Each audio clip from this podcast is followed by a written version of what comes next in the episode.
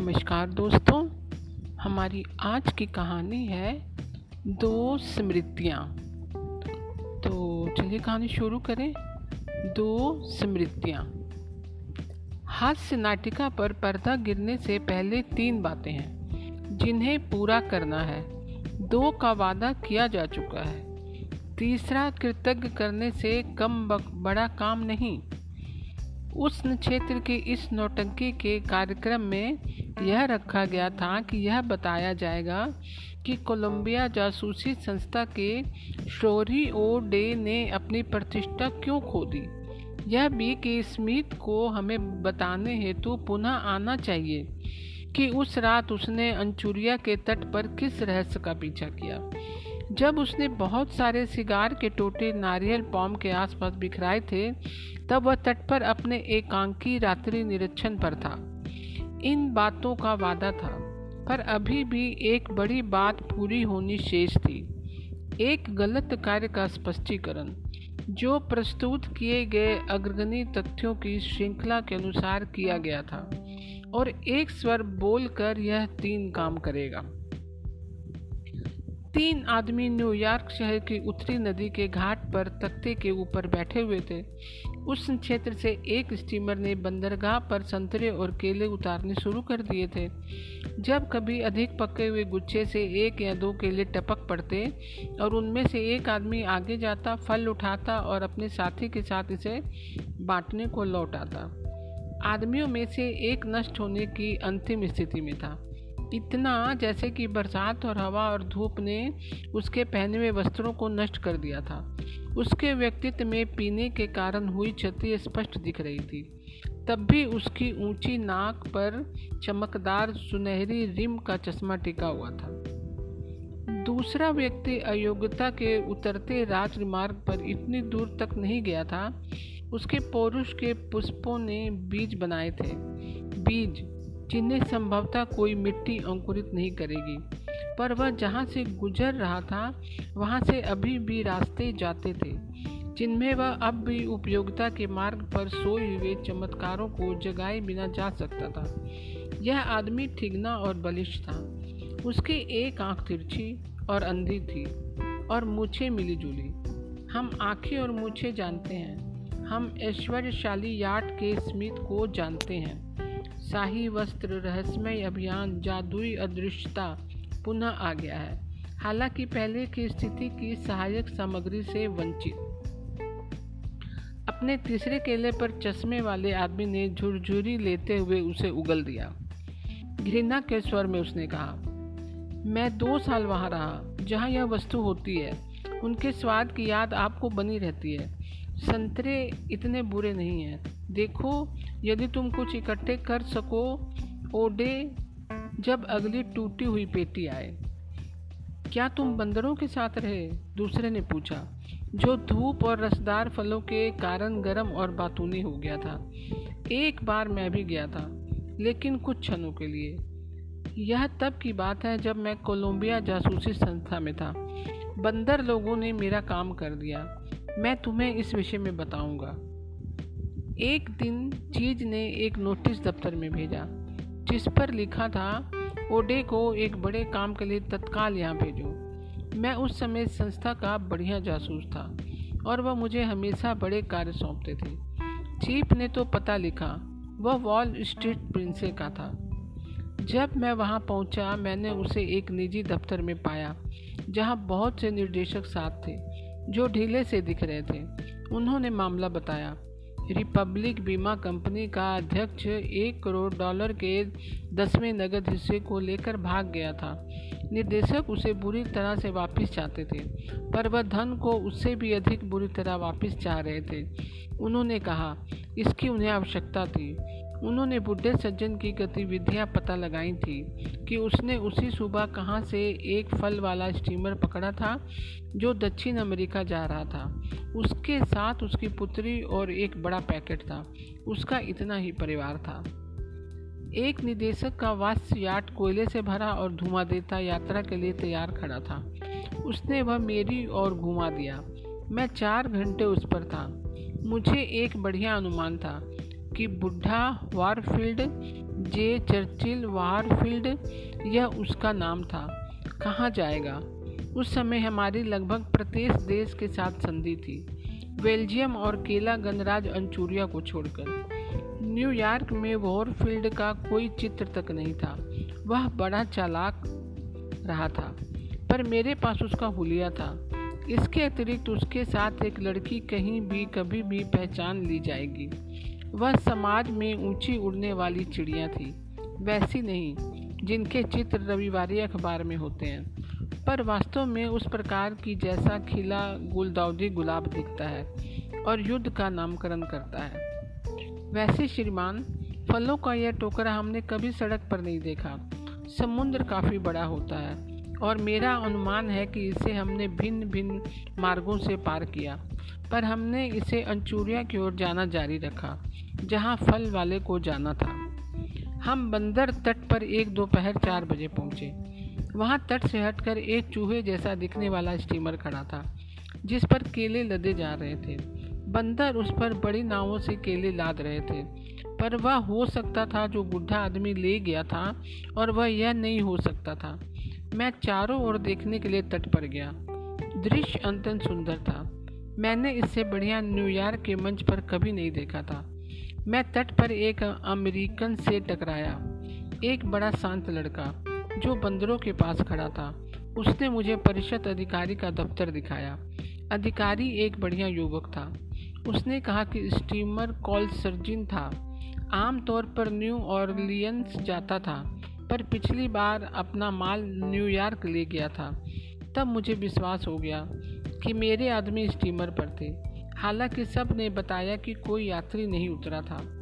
मैं नहीं सोचता था कि वह जब तक अंधेरा न हो जाता उतरे, क्योंकि मेरे यार्ड के आसपास देखकर वह लज्जित हो गए होंगे। अतः जो करना था, वह थी प्रतीक्षा, और जब वह किनारे आए, उन्हें पकड़ना। मैं बुढ़े वोरफील्ड को बिना आवश्यक कागजों के पकड़ नहीं सकता था, पर मेरा खेल तो पैसा लेना था। वह आम तौर पर हार मान जाते हैं, पर आप उन पर तब हमला बोलें जब वह थके हुए, भयभीत और घबराए हुए हों।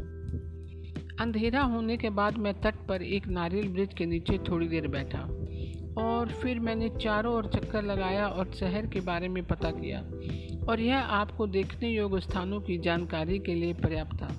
यदि एक व्यक्ति ईमानदारी से न्यूयॉर्क में रहता तो वह बेहतर कर सकता था। बजाय इसके कि 10 लाख के साथ इस बंदर कस्बे में ठहरना। कीचड़ से बने स्वच्छ घर। आपके जूतों के ऊपर तक की सड़कों पर घास, छोटी बाहें और खुले गले के वस्त्रों में सिगार पीती महिलाएँ, दस की गति पर जाती घोड़ा गाड़ी जैसे स्वर में खरखराहट करने वाले मेढक, पिछले आँगन में कंकड़ियाँ गिराते बड़े पहाड़ और सामने रंग रोगन चाटता समुद्र। नहीं, श्रीमान, इससे बढ़िया एक मनुष्य भगवान के घर में मुफ़्त खाना खाता हुआ रहेगा। मुख्य सड़क पर समुद्र के किनारे थी। और मैं इस पर पहुँचा और फिर एक गली में मुड़ गया, जहाँ बाँस और फूस से घर बने हुए थे। मैं देखना चाहता था कि बंदर जब नारियल वृक्षों पर नहीं चढ़ रहे होते हैं, तब क्या करते हैं। मैंने सबसे पहली झोपड़ी में झांका और अपने लोगों को देखा। वह तट पर तब आए होंगे जब मैं घूम रहा था। पचास के लगभग का एक आदमी जिसने भवें भारी थी और चेहरा चिकना, काले वस्त्रों में था और ऐसा लग रहा था जैसे अभी रविवार स्कूल का कोई छोटा लड़का उस, उसका उत्तर दे सकता था। वह अपने हाथ में एक बड़ा पैकेट, जो एक दर्जन सोने की ईंटों जितना भारी था, और एक सजी धजी लड़की के कारण भयभीत था। वह एक कुर्सी पर बैठी थी। एक बुढ़ी काली औरत मेज पर काफ़ी और चने लगा रही थी। एक खुट्टी पर टंगी लालटेन से प्रकाश फैल रहा था। मैं जाकर दरवाजे पर खड़ा हो गया, और उन्होंने मेरी तरफ़ देखा और मैंने कहा श्री वाल्डफील्ड, आप मेरे बंदी हैं। मैं आशा करता हूँ कि लड़की के कारण तुम समझदारी से काम लोगे। तुम जानते हो मैं तुम्हें क्यों चाहता हूँ? तुम कौन हो? बुढ़ा सज्जन कहता है। ओ डे मैंने कहा। कोलंबिया जासूसी संस्था से। और अब श्रीमान जी, मैं आपको नेक सलाह देता हूँ। तुम वापस लौट जाओ और उन्हें पैसा वापस कर दो। हो सकता है वह तुम्हें प्रकाश में आने से दूर रखे। आराम से लौट जाओ और मैं तुम्हारे बारे में बोल दूँगा। मैं तुम्हें निश्चय करने के लिए पाँच मिनट दूँगा। मैंने अपनी घड़ी निकाल ली और प्रतीक्षा करने लगा। तब युवा लड़की ने हस्तक्षेप किया। वह वास्तव में ऊँची उड़ने वाली थी। उसके वस्त्र जिस प्रकार उस पर कसे हुए थे और जिस शैली के थे, उससे पता लगता था कि फिफ्थ एवेन्यू उसके लिए बना था। भीतर आओ वह कहती है दरवाजे में खड़े मत हो और पूरी सड़क को अपने इस वस्त्रों से परेशान मत करो। तुम क्या चाहते हो? तीन मिनट बीत गए। मैंने कहा, मैं तुम्हें फिर बताऊँगा, जब अन्य दो भी मिनट बीतते हैं। तुम स्वीकार करोगे कि तुम रिपब्लिक के अध्यक्ष हो या नहीं। मैं हूँ, वह कहता है।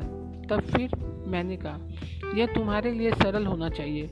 न्यूयॉर्क में वांछित जे चर्चिल वारफील्ड भी रिपब्लिक बीमा कंपनी का अध्यक्ष। यह भी उक्त कंपनी का धन, उक्त जे चर्चिल वारफील्ड के गैर कानूनी अधिकार में। अरे अरे, लड़की कहती है, जैसे वह सोच रही हो, तुम हमें वापस न्यूयॉर्क ले जाना चाहते हो? मात्र श्री वारफील्ड को। तुम्हारे विरुद्ध कोई आरोप नहीं। तुम्हारे अपने पिता के साथ वापसी पर अवश्य कोई आपत्ति नहीं होगी। अचानक लड़की धीरे से चीखी और बूढ़े आदमी की गर्दन से लिपट गई। ओह, पिताजी, वह कहती है, क्या यह सच हो सकता है? क्या तुमने धन लिया है, जो तुम्हारा नहीं है? बोलो, पिताजी। उसने अपने स्वर में ऐसा कंपन किया कि सुनकर आप कांपने लगेंगे। जब उसने पहली बार उसे पकड़ा, बुढ़ा लड़का एकदम सन रह गया। पर वह एक कहती गई। उसने कान में फुसफुसाती और कंधे को थपथपाती। वह तब तक स्थिर खड़ा रहा, पर उसे हल्का सा पसीना छूट रहा था। वह उसे एक और ले गई और उन्होंने एक क्षण को आपस में बातें की और फिर उसने सुनहरा चश्मा आँखों पर लगाया और मुझे पैकेट सौंप दिया।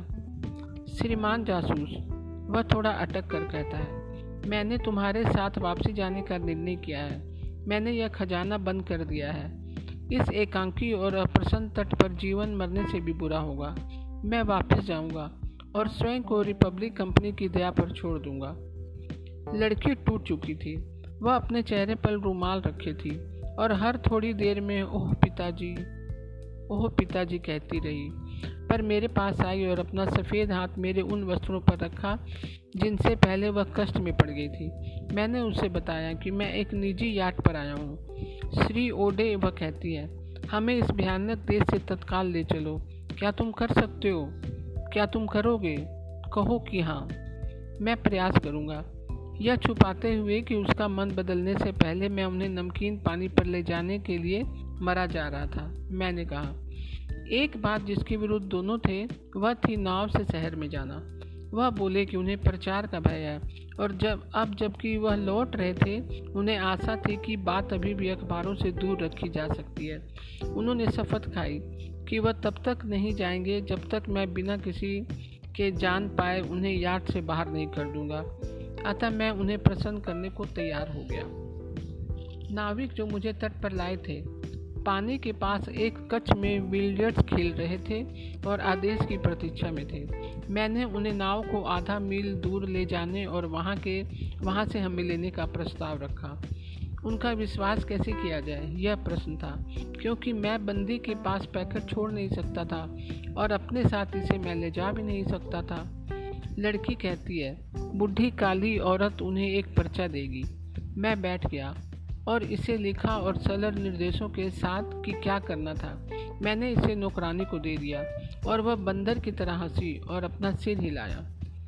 तब श्री वारफील्ड ने उसे विदेशी भाषा में कुछ कहा और अपना सिर हिलाकर वह श्रीमान जी कम से कम पचास बार कहती है और पर्चा लेकर चली जाती है। बुढ़ी आगस्टा मात्र जर्मन भाषा जानती थी। कुमारी वारफील्ड ने मुस्कुरा कर मुझसे कहा, हम उसके घर यह पूछने रुके थे कि हमें ठहरने का स्थान कहाँ मिलेगा, और उसने हमसे कॉफ़ी पीने का आग्रह किया। वह हमें बताती थी कि सैन डोमिंगो में उसे एक जर्मन परिवार ने पाला था। खैर, हम तीनों शहर के किनारे चोरी छुपे पहुँचे ताकि हम दिखाई न दें। हम किस सीमा तक लताओं फर्न और केले के झाड़ों में छुप गए थे। बंदर बंदर कस्बा सेंट्रल पार्क के कोने की तरह ही जंगली था। हम तट पर आधा मील नीचे आ गए थे। एक नारियल वृक्ष के नीचे एक भूरा लड़का सो रहा था। उसके पास में उसकी दस फुट लंबी बंदूक रखी थी। श्री वार्डफील्ड ने बंदूक उठा ली और समुद्र में फेंक दी।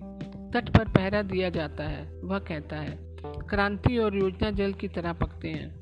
उसने सोते हुए स्थिर आदमी की ओर संकेत किया। वह जरा भी नहीं हिला। इस प्रकार वह कहता है हम वह विश्वास पूरा करते हैं बच्चे।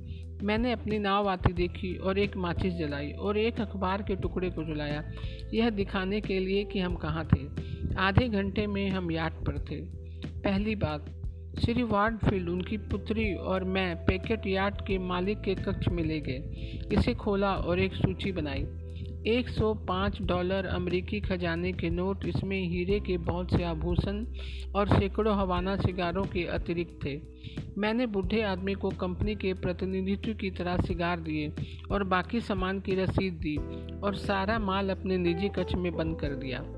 मैंने इससे अधिक आनंददायक यात्रा कभी नहीं की थी। जब हम समुद्र में पहुँचे तो लड़की सारा समय मस्खरी करती रही। जब हम पहले पहल खाने पर बैठे और बेरे ने सैम्पन से उसका गिलास भर दिया, वह मेरी तरफ़ आँखें झपकाती है और कहती है, श्री फ्लाई कॉप परेशानी उधार लेने का क्या लाभ? यह आशा होती है कि आप उस मुर्गी को खाने के लिए जीवित रह सकते हैं, जो आपकी कब्र पर खरोचती है। याट पर एक पियानो था। और वह उस पर बैठ गई और इतना बढ़िया गाया कि आप बहुत बार सुनने के लिए दो केस छोड़ सकते हैं। यह नो ओपेरा के विषय में स्पष्ट जानती थी। वह दूसरों के मध्य उपस्थित प्रकार की नहीं थी। वह विशिष्ट उल्लेख सूची की थी। बूढ़े आदमी ने भी मार्ग में आश्चर्यजनक व्यवहार किया। उसने सिगार बढ़ाया और धुएँ के बादल में से मुझसे एक बार बोला श्री ओडे किसी प्रकार मैं सोचता हूँ कि रिपब्लिक कंपनी मुझे अधिक तंग नहीं करेगी। धन की सुरक्षा भली प्रकार करना, क्योंकि श्री ओडे पहुँचने पर यह उन्हें वापस किया जाना चाहिए, जिनका किया है। जब हम न्यूयॉर्क में उतरे तो मैंने चीफ को फ़ोन लगाया और निर्देशक के दफ्तर में हमें मिलने को कहा। हम एक गाड़ी में बैठे और वहाँ पहुँचे। मेरे पास पैकेट था और हम अंदर पहुँचे। और मैं ये देखकर प्रसन्न था कि चीप के साथ गुलाबी चेहरे वाले धन के खटमलों की वही पुरानी भीड़ थी और वह हमें अंदर आते देख रही थी। मैंने पैकेट पैकेट मेज पर रखा। यह रहा पैसा, मैंने कहा। और तुम्हारा बंदी? चीफ ने पूछा। मैंने श्री वार्ल्ड फ़ील्ड की ओर संकेत किया और वह आगे आया और कहता है स्पष्टीकरण देने के लिए आपसे बात करने का सम्मान चाहूँगा, श्रीमान। वह और चीफ दूसरे कमरे में चले गए और दस मिनट ठहरे। जब वह वापस आए, चीफ एक टन कोयले की तरह काला दिख रहा था। क्या इस सज्जन, वह मुझसे कहता, कि अधिकार में यह पैकेट था, जब तूने उसे पहले देखा था? हाँ मैंने कहा। चीफ ने पैकेट लिया और इसे बंदी को सौंपते हुए सम्मान से झुका और निर्देशक को भीड़ से कहता है, क्या आप में से कोई इस सज्जन को पहचानता है? उन सबने अपने गुलाबी चेहरे हिलाए। मुझे उसने कहा, श्रीमान, मीरा फ्लोरिस, अंचूरिया गणराज्य के राष्ट्रपति को प्रस्तुत करने की अनुमति दें। श्रीमान ने उदारता के साथ इस गंभीर मूल को नज़रअंदाज करने की सहमति दी। इस शर्त पर कि जनता की बातों से उसे सुरक्षित रखा जाए। यह उसके द्वारा दी गई छूट थी कि उसने ऐसे अपमान को नज़रअंदाज कर दिया था, जिसके लिए वह अंतर्राष्ट्रीय स्तर पर दावा कर सकता था। मैं सोचता हूँ, हम मामले में उसका भेद बनाए रखने का वादा कर सकते हैं। सबने चारों ओर गुलाबी सहमति जताई। ओटे, चीफ मुझसे कहता है, एक जासूस के रूप में तुम बेकार हो। एक युद्ध में जहाँ अपहरण करता सरकार का शासन है, तुम बहुमूल्य सिद्ध होगे। ग्यारह बजे दफ्तर में आ जाना। मैं जानता था इसका मतलब क्या था। अतः, वह बंदरों का राष्ट्रपति है। मैं कहता हूँ तो दोस्तों, आज की कहानी आपको कैसी लगी? मैं कल फिर एक नई कहानी के साथ उपस्थित होंगी। तब तक के लिए नमस्कार दोस्तों।